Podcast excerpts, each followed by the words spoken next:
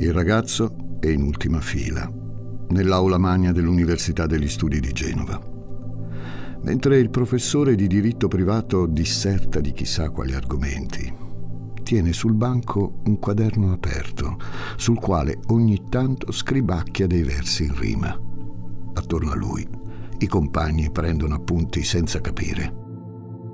Non che il ragazzo ci capisca di più comunque. Ogni giorno a lezione si porta dietro un libro. Oggi è la volta dell'Amleto. Sfoglia le pagine, rapito dallo scorrere delle parole, e arriva al quarto atto. Mentre Amleto finge di essere pazzo per scoprire la verità sulla morte di suo padre, la bella Ofelia impazzisce davvero e sparisce dalla scena. È la regina Gertrude, la madre di Amleto, ad annunciare l'orrenda notizia. La ragazza è annegata in un fiume. Ofelia raccoglieva fiori e li intrecciava in ghirlande. Il ramo a cui era appoggiata improvvisamente si è spezzato e lei è scivolata nelle acque gelide. Il bel vestito ampio si fa pesante e la trascina per sempre nel letto melmoso del fiume. A quel punto al ragazzo viene in mente una storia letta su un trafiletto di cronaca nera qualche anno prima, sulla Gazzetta del Tanaro o qualcosa del genere. La storia di una ragazza, una prostituta forse, trovata morta in un fiume, proprio come Ofelia. Il ragazzo allora chiude il libro e torna a scrivere versi sul quaderno. Ne esce una canzone, nuova, da accompagnare con la chitarra e da aggiungere al suo ancora magro repertorio di cantautore. Mm-hmm.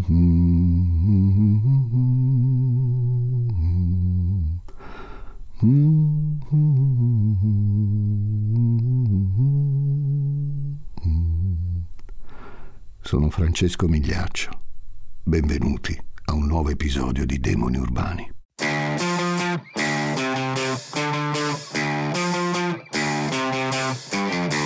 Gli ascoltabili presenta Demoni Urbani, il lato oscuro delle città.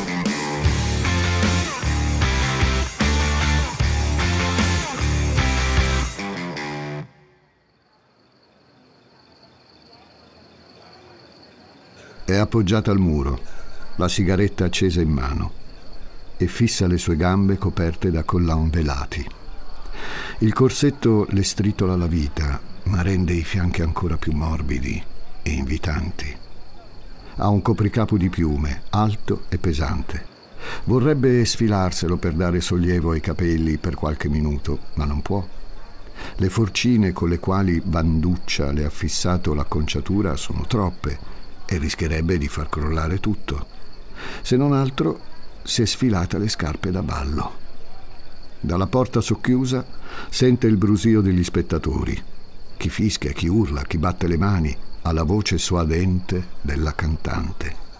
Tra un tiro e l'altro respira l'aria fresca di Milano.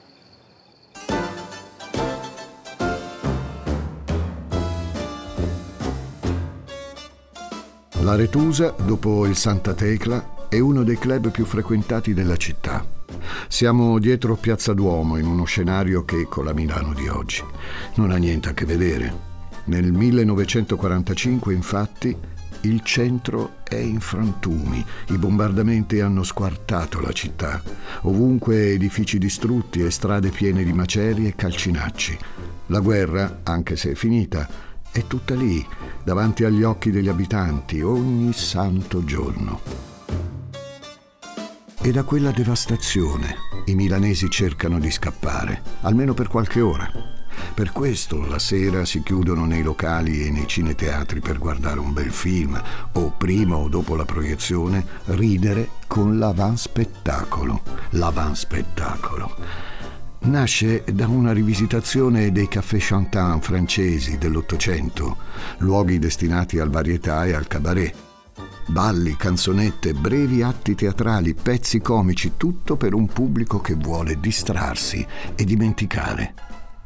Non stiamo parlando di Shakespeare né della Scala, per carità, ma da quei piccoli palcoscenici sono passati personaggi come Edoardo De Filippo, Aldo Fabrizi, Anna Magnani, Lauretta Masiero, Walter Chiari, Gino Bramieri e ovviamente la sua Vanda Osiris. Ci sarà anche lei un giorno in quell'elenco. Ma per il momento almeno è solo una delle ballerine della compagnia. Laggiù a Capocabana la donna è regina, la donna è sovrana. La cantante sta eseguendo una delle canzonette più in voga del momento, una samba che ha il sapore del sogno e della libertà. Il pubblico si lascia cullare da quel ritmo esotico e per un momento è lontano, in Brasile o chissà dove, in un posto in cui la guerra non è mai arrivata. Tutti sul palco ridono. A vederli da fuori sembra una bella vita.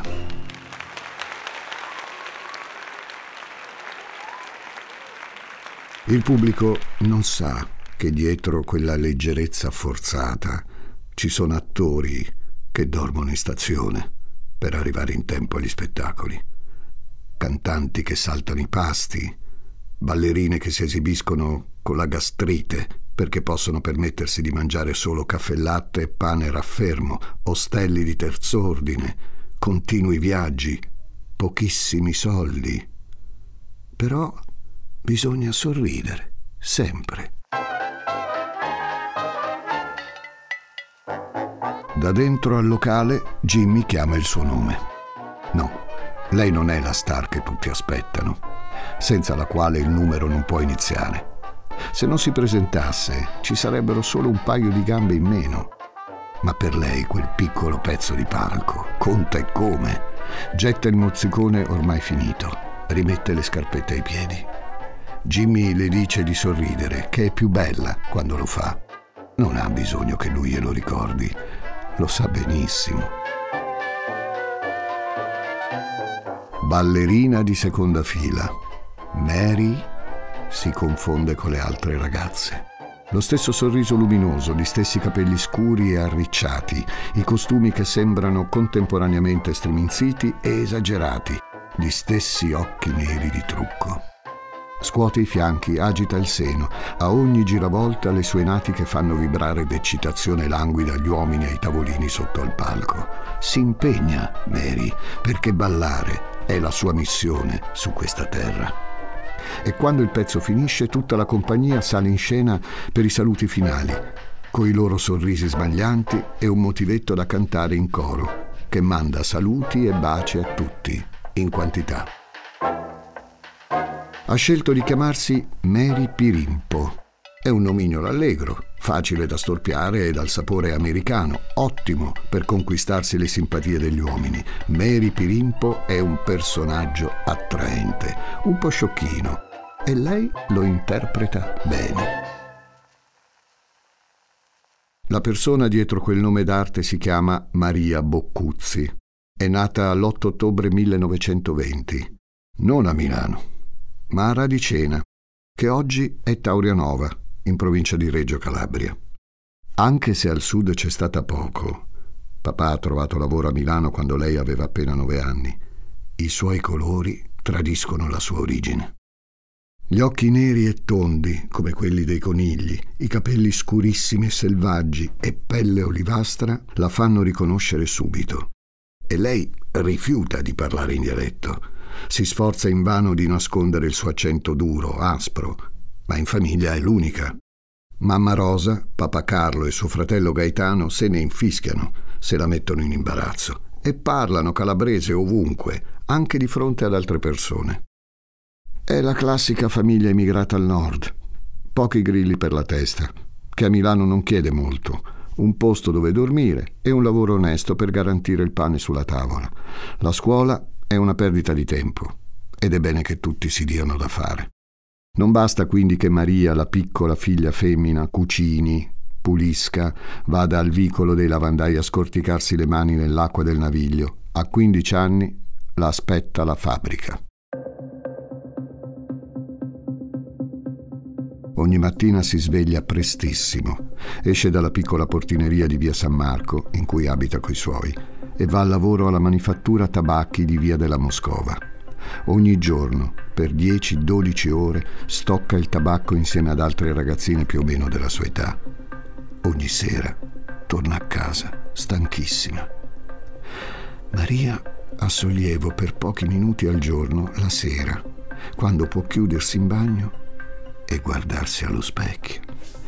Si immagina sola su un palcoscenico.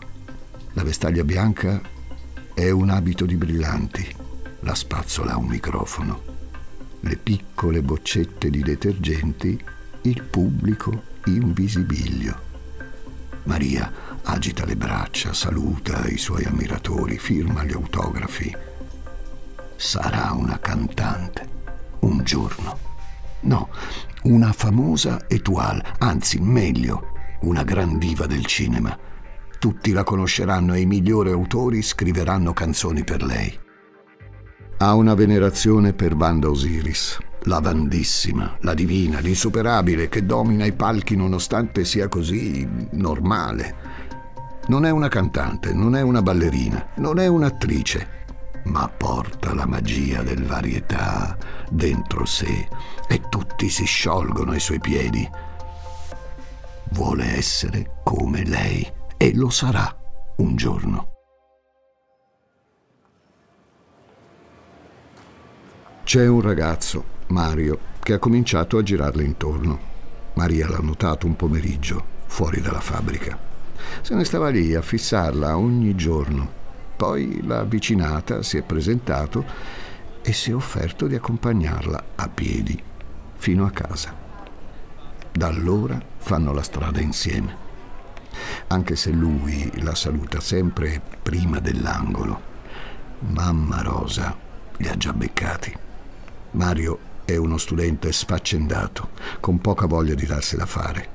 La donna, che di mondo ne capisce ben più della figlia, le proibisce di vederlo.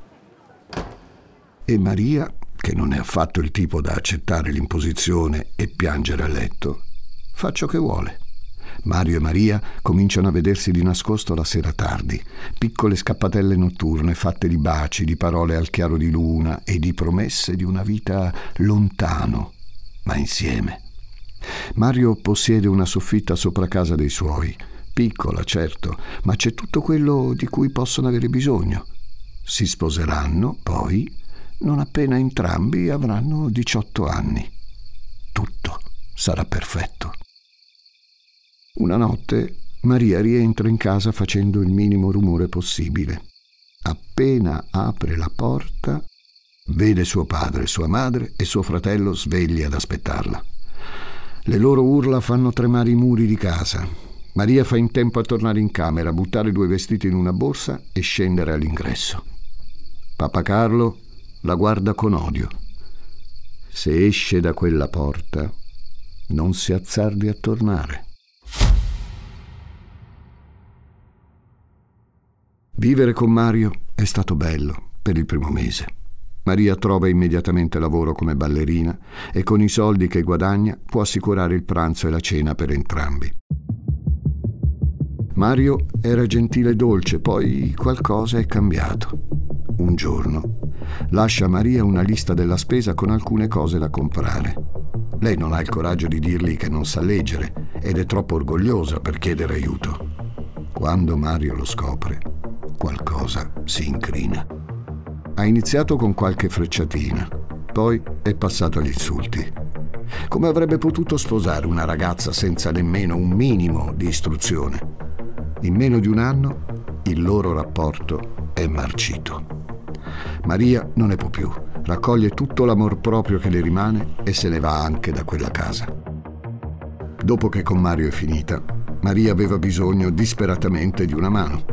Tornare a casa era fuori discussione. I primi tentativi di entrare nel mondo dello spettacolo non avevano dato chissà quali frutti. La guerra poi aveva rimandato ogni sogno e speranza e nel frattempo Maria perdeva gli anni migliori del suo corpo. Ma non ha mai smesso neanche per un istante di lavorare ed è rimasta nella cerchia dell'avanspettacolo. Dieci anni dopo, eccola, Maria, fuori dalla retusa ad attendere Jimmy per andare a casa. Si è trovato un piccolo bilocale in affitto e ha messo via fino all'ultimo centesimo. Non vuole più trovarsi a dover dipendere da altri. Jimmy, invece, non si fa alcun problema a trasferirsi da lei. Anche Jimmy è un soprannome. Luigi Citi, pisano di nascita e milanese d'adozione. Nel 1945 ha 20 anni, 5 meno di Maria. Appena la vede ballare, la vuole. Conoscerla non è difficile. Entrambi lavorano nello stesso ambiente. Come Maria, anche Luigi ha fatto il ballerino, addirittura insieme a Gianni Agus e Bando Osiris nello spettacolo Il diavolo custode. È bastato accennare all'argomento per trovarsela pendere dalle sue labbra. Lui le racconta della Osiris, delle piccole manie e delle scene che ha vissuto in tournée con lei, del fatto che anche Wanda è scappata di casa a 16 anni per venire proprio a Milano per cercare di sfondare. E a Maria scappa un risolino acuto quando Jimmy le dice, e ne è sicuro, che anche lei farà successo. In poco tempo i due fanno coppia fissa. Anche con Jimmy all'inizio le cose vanno alla grande. Lui è uno che si dà da fare, qualità che Maria ha imparato ad apprezzare negli uomini. A 18 anni è stato partigiano e ora, a poco più di 20, di giorno vende assicurazioni sulla vita, di notte anima e gestisce locali notturni. La promessa di presentarle Vanda Osiris però trova sempre modo di essere posticipata. Ma ormai il più è fatto. Maria è innamorata pazza. E quando Maria è innamorata, si può fare di lei ciò che si vuole.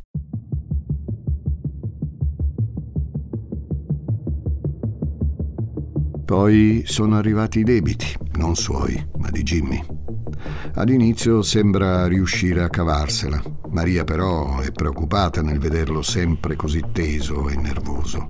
Lui che fa sempre mille lavori, che si tiene occupato giorno e notte, fa fatica ad arrivare a fine mese. Maria non si domanda come mai. Non è nella sua natura l'essere sospettosa, specie dell'uomo che ama.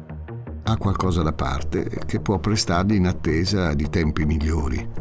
Jimmy accetta e ringrazia, garantendole che le restituirà fino all'ultimo centesimo. Dopo cinque anni, Maria smette di tenere il conto dei soldi che gli ha prestato. Durante una cena tra amici, Jimmy presenta Maria a un suo amico, Carlo Soresi, detto il Carlone. Maria ha notato che durante le presentazioni Jimmy non ha usato il suo nome per introdurla al nuovo amico, bensì il nome d'arte, Mary Pirimpo. Carlone è tutto un complimento. Quanto è bella Mary, ma che bel corpo ha Mary, che voce deliziosa Mary. Questo cognome poi, Pirimpo, Peperipò, Pirimpò, è così delizioso. Carlone non perde tempo. A fine cena mostra a Mary il suo portafoglio pieno di banconote. Potrebbero essere sue se solo volesse. Basta che accetti di lavorare per lui. A casa Jimmy e Maria hanno una litigata furibonda. Jimmy si ostina a voler parlare del Carlone e di come cambierebbe in meglio la loro vita se accettasse quella generosa offerta. Potrebbero finalmente estinguere tutti i debiti e poi mica sarà per sempre. Cinque o sei anni di lavoro basteranno per comprarsi la libertà. Maria è allibita. Jimmy insiste, le dice che si è messo in una bruttissima situazione e che ha bisogno di soldi. Intanto in camera lei si spoglia per prepararsi alla notte. Jimmy la prende per i fianchi e la posiziona davanti allo specchio. Con la punta dell'indice le tocca il viso, il collo, poi scende a seguire la curva del seno premendo il bacino sulle sue natiche nude. E Maria, immobile, è imbarazzata. allora Jimmy, senza distogliere lo sguardo dallo specchio, le sussurra all'orecchio le sue minacce di miele. Per quanto tempo, Maria, avrai questo bel corpo? Per quanto tempo ancora gli uomini ti troveranno attraente e sensuale? Ormai vai per i trent'anni.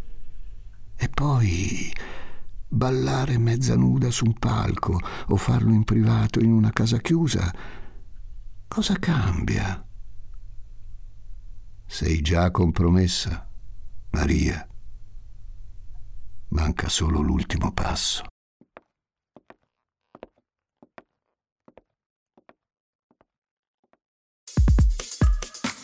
Ciao, sono intelligenza artificiale. Per gli amici AI. Cecilia Zagarrigo mi ha invitato a confrontarmi con Elisa Nicoli, Andrea Grieco, Marco Dixit e tanti altri famosi divulgatori. Gli ruberò il lavoro? Scopritelo ascoltando Intelligenza Reale. Si dice che la prima volta non si scorda mai. Mary si dà una passata di profumo. Lo strofina sui polsi, sul collo, sul petto. Nella camera un uomo la sta aspettando. Quella sera le ha offerto da bere e da mangiare e ha già pronta una busta gonfia di denaro. Se si comporta bene, dice, quella busta sarà tutta per lei. Così, mentre l'uomo grasso e vecchio si fuma il sigaro in attesa del suo acquisto, Mary si guarda allo specchio e prova a sorridere. Non c'è più spazio per Maria Boccuzzi.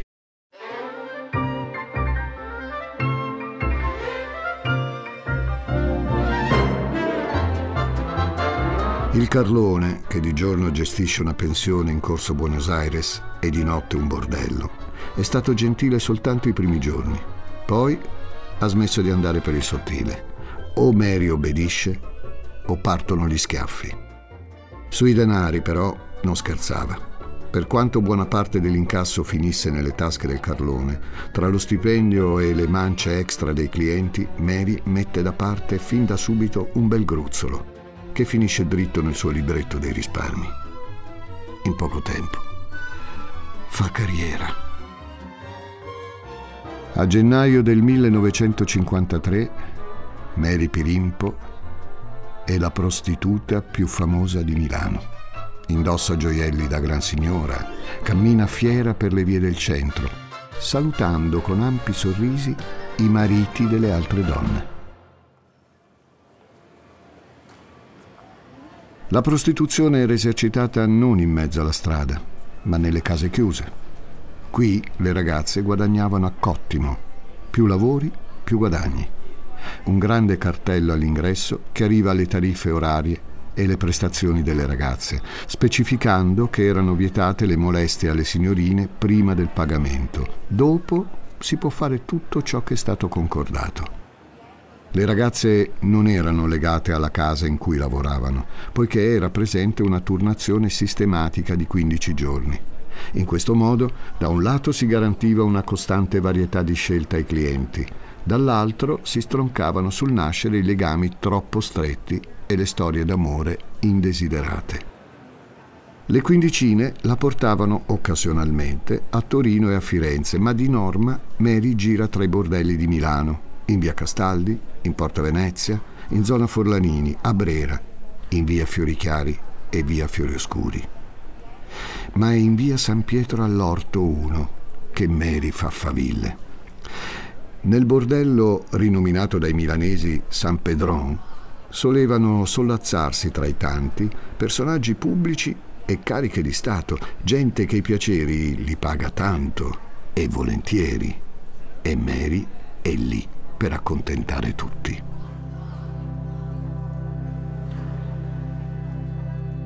Con Jimmy intanto i rapporti si fanno burrascosi. Stanno insieme, sì, e spesso cenano con Carlone, altre amici e colleghe, ma la spavalderia di Mary non piace a nessuno. La Vanduccia, non la Osiris, Una delle sue amiche ai tempi dell'amaspettacolo glielo ripete sempre di abbassare la cresta. Le dice, preoccupata, di non andare in giro con tutti quei gioielli d'oro in bella mostra. Ma Mary, che quei gioielli se li è comprati da sola, è troppo fiera per nasconderli. Jimmy odia questo suo nuovo atteggiamento. I due litigano su ogni questione, a casa come per strada, e i continui regali che Mary riceve dai clienti non migliorano certo la situazione. La minaccia di lasciarla se non troncherà quei rapporti troppo intimi e frequenti. Ma che faccia la puttana come le altre. E lei gli urla di rimando. Vattene, sì, ma prima rendimi i miei soldi. La sera del 27 gennaio 1953, Mary è a cena con Jimmy e altri amici al ristorante Santa Lucia, accanto alla casa di tolleranza di San Pedron. I rapporti tra i due sono un po' più distesi. A novembre Mary era a Firenze e da metà dicembre a metà gennaio era a Torino. La lontananza ogni tanto spegne la rabbia. La cena si svolge serena, quattro chiacchiere tra amici ritmate dalla risata allegra di Mary. Finito di mangiare, la ragazza accompagna Jimmy alla Retusa per poi spostarsi nuovamente in San Pietro all'Orto, dove incontra il Carlone. È fiero, vuole mostrare a Mary la sua nuova macchina appena ritirata dal concessionario. Trascorre poi la serata con le amiche e colleghe, al bar Moca e in Piazza del Duomo, fino alle tre e mezza, quando Mary imbocca da sola Corso Vittorio Emanuele. La Vanduccia, che le vuole bene, glielo dice da un pezzo. Battere per strada è inutile e pericoloso. Glielo dice anche quella sera, mentre la vede salire su una Fiat 1100 nera. Da qualche mese Mary si è resa conto che lavorare in strada è molto più redditizio dei bordelli. Tutto quello che guadagna finisce nelle sue tasche. Ha ormai messo via quasi 300.000 lire in risparmi, una cifra enorme per una prostituta degli anni 50, ma non ancora sufficiente per cambiare vita. Mary deve tenere duro ancora per un pochino e poi potrà mollare tutto. Ha un nuovo sogno aprirsi un negozietto da qualche parte, magari una piccola boutique. Le piacerebbe spostarsi in un posto vicino al mare, così da poter vedere ogni mattina le onde baciare la riva. E perché no, trovare un bravo uomo d'amare e da cui farsi amare. Non le manca molto ormai, un anno ancora al massimo. Non vede l'ora di poter riabbracciare la madre, che pure ha incontrato ogni tanto nel corso degli anni, lontano dagli occhi del padre. Ha voglia di riavvicinarsi alla sua famiglia. A questo, quella sera, Mary pensa, mentre sale sulla Fiat nera che la porta a nord, incertosa, in estrema periferia in cui non c'è nulla che possa aiutarla a orientarsi, fino all'incrocio tra via Traiano e viale Serra nel prato fangoso che costeggia il fiume Olona. Mary è appena scesa dall'auto, dalle spalle al suo cliente. A quel punto sente gli spari, due colpi inaspettati. Le trapassano la schiena e Mary finisce per terra Istintivamente cerca di allontanarsi arrancando, ma una fitta lancinante la immobilizza. Con la mano si stringe il petto e il guanto che indossa nel buio della notte si fa scuro di sangue. Mary si trascina sull'erba. L'uomo le strappa i gioielli, via gli orecchini, via la collana, poi le toglie il guanto e cerca di sfilarle l'anello che Mary porta all'anulare, ma è troppo stretto e allora rinuncia. L'uomo si solleva e le spara ancora, al collo, al torace, ai piedi. E per Mary il dolore infernale. Ancora viva, con le lacrime agli occhi e la bocca pregna di sangue, Mary torna a Maria. Pensa ai giorni felici, alla madre che non rivedrà più, a suo fratello Gaetano, a Vanduccia, a Jimmy e al Carlone, a tutte le persone che le hanno fatto del bene, e sì, anche a quelle che le hanno fatto del male. Pensa che tutto è ingiusto, che lei, la sua vita vera, forse doveva ancora cominciarla. Pensa che nessuno piangerà la sua morte. Poi due mani rudi la afferrano e la gettano nelle acque gelide dell'Olona.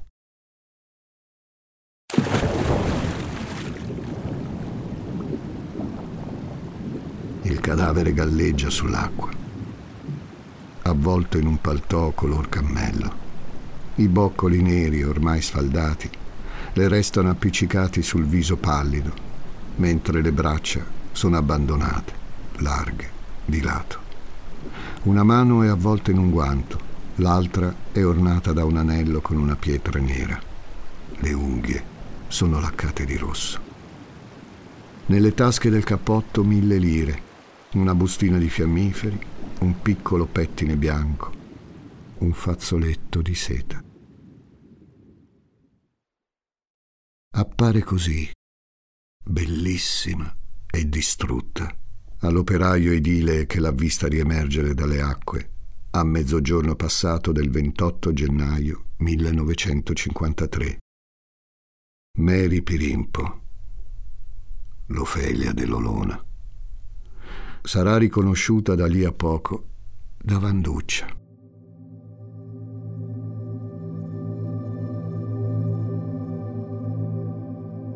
Il giorno dopo i giornali parlano a profusione del ritrovamento di Maria. Il Corriere Milanese, la Gazzetta del Popolo, la Stampa scrivono trafili e trafiletti. Il mistero della mondana morta negata nell'Olona riempie le pagine dei giornali per un po'. C'è curiosità in quella donna così bella che fa un lavoro così poco elegante. I giornalisti seguono le indagini e ne riportano gli sviluppi. Spuntano indizi contro Jimmy e contro il Carlone. Si parla di macchie di sangue ritrovate sul cappotto di Jimmy o di un'agendina di Maria ritrovata a casa di Soresi. Entrambi però vengono rilasciati subito perché hanno un alibi inconfutabile. Mary tiene banco sui giornali per qualche mese, poi viene di colpo dimenticata. Il caso non è stato risolto, ma piuttosto soppiantato da un altro. L'11 aprile 1953, su una spiaggia di Torvaianica, viene rinvenuto il cadavere di una giovane ragazza romana, Vilma Montesi. E pare che in quell'omicidio c'entri un qualche pezzo grosso della politica italiana. Le abbiamo dedicato anche un episodio di Demoni Urbani, si intitola La ragazza del secolo. Andate ad ascoltarlo se non l'avete già fatto. Resta una manciata di supposizioni. C'è chi dice che Mary è stata uccisa perché aveva visto qualcosa che non doveva vedere. C'è chi parla del traffico di cocaina delle case chiuse, nel quale Mary era ovviamente finita. C'è chi parla di segreti che Mary potrebbe aver sentito nel buio delle stanze del bordello. E poi c'è chi dice che è solo una disgraziata come tante altre, che ha perso la vita a causa di un borseggiatore in una Milano che si apprestava a diventare bandita. A poco a poco Maria Boccuzzi viene dimenticata. Forse tutte queste energie per trovare chi ha ammazzato una mondana non vale la pena spenderle.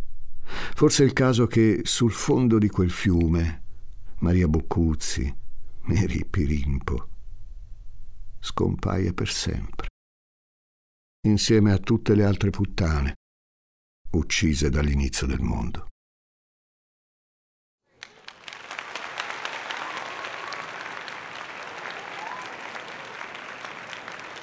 È una ballata piuttosto semplice, a rima baciata, che racconta una storia d'amore e morte. Una storia fuori dal tempo e dallo spazio, in una dimensione che ricorda quella delle favole.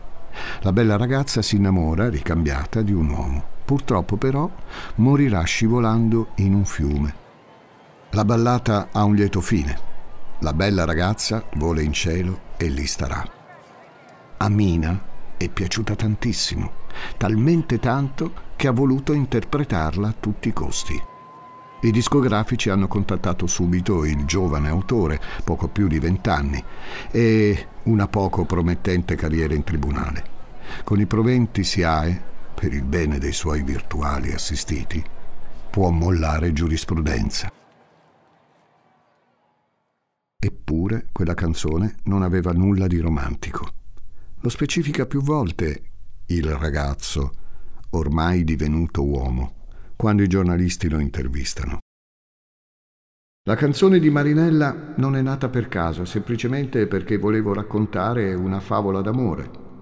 È tutto il contrario.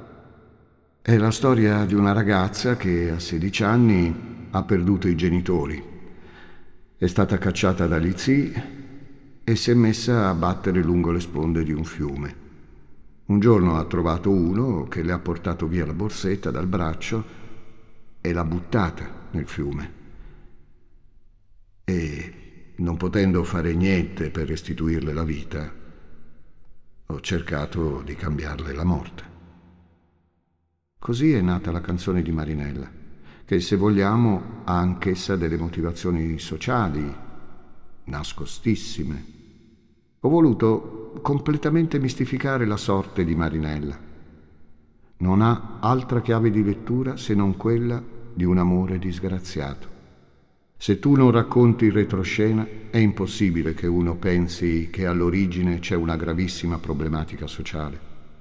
Certi fatti della realtà, soprattutto quando ero giovane, mi davano un grande fastidio. Allora cercavo di mutare la realtà. Un po' come quello che è successo a Maria Boccuzzi, in arte Mary Pirimpo, che come tutte le più belle cose è vissuta solo un giorno, come le rose.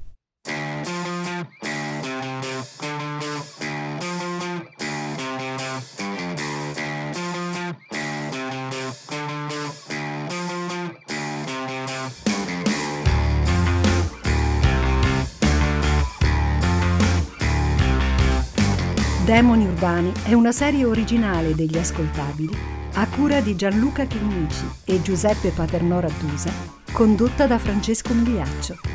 Questa puntata è stata scritta da Martina Marasco, editing e sound design di Francesco Campeotto e Alessandro Levrini, prodotto da Giacomo Zito e Ilaria Villani in esclusiva per Spotify.